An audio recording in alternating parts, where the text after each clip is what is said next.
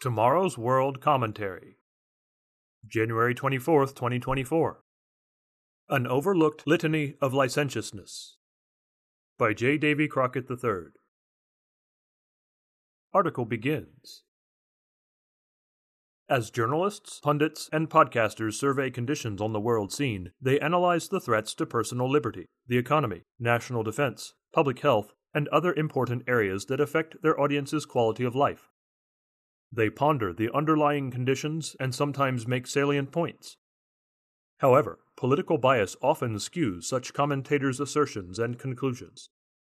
Certainly, political philosophy, unsound policies, and dishonesty are some of the causes of societal chaos.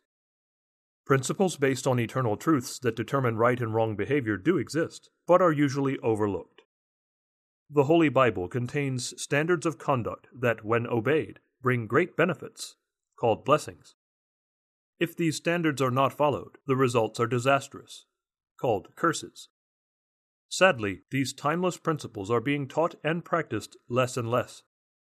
Further, the American legal system, based on English common law and founded on certain biblical principles as interpreted by the nation's founders, has been eroded in recent decades.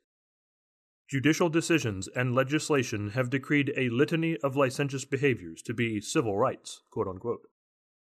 The problems resulting from this departure from established moral standards are horrific. The weakening of the biblical family structure, a man at the head, his wife by his side, and their children following their lead, carries with it too many negative consequences on today's society to cover here. Miseducation has undermined basic skills by teaching social justice, unquote, and critical theory, rather than the basic knowledge required to excel in life. Cultural rot has led to increasingly violent crime, predatory sexual practices and human trafficking, gender confusion, drug addiction, fraudulent business dealings, and racial tensions. Even as citizens clamor for solutions, governments seem unable or unwilling to make meaningful changes to remedy these problems. These troubles have plagued mankind's history. King Solomon once wrote that there is nothing new under the sun and gave this principle because sentence against an evil deed is not speedily executed, the human heart is fully set to do evil. Ecclesiastes chapter 1 verse 9 and chapter 8 verse 11. New Revised Standard Version. The God of the Bible listed the benefits of obedience to his standards of conduct and the terrible problems that would occur if his ways were despised or ignored. Leviticus chapter 26 and Deuteronomy chapter 28 make it plain that if a person or nation desires peace and prosperity, obedience to God is not optional. For the purpose of this brief commentary, we will focus specifically on what the Bible says about sexual promiscuity and perversion. The seventh commandment, found in Exodus chapter 20 verse 14 and Deuteronomy chapter 5 verse 18 states, "You shall not commit adultery." This makes it plain that sexual activity outside of marriage is a sin.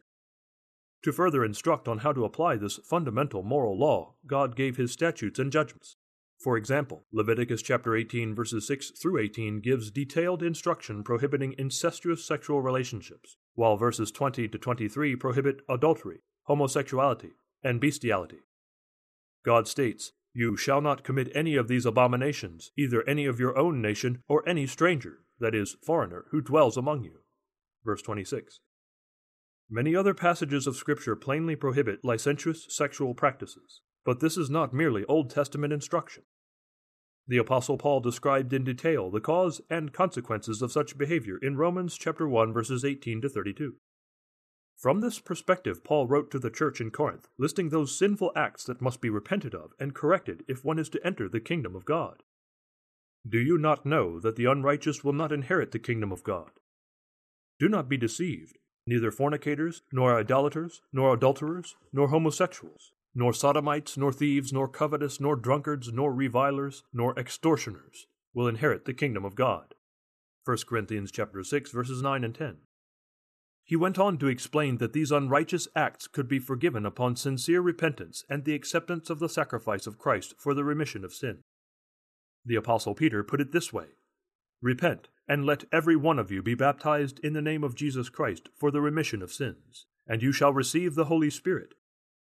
For the promise is to you and your children, and to all who are afar off, as many as the Lord our God will call.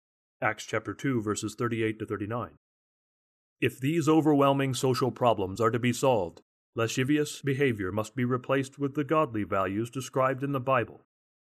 The prophet Micah asked, And what does the Lord require of you but to do justly, to love mercy, and to walk humbly with your God? Micah chapter 6 verse 8.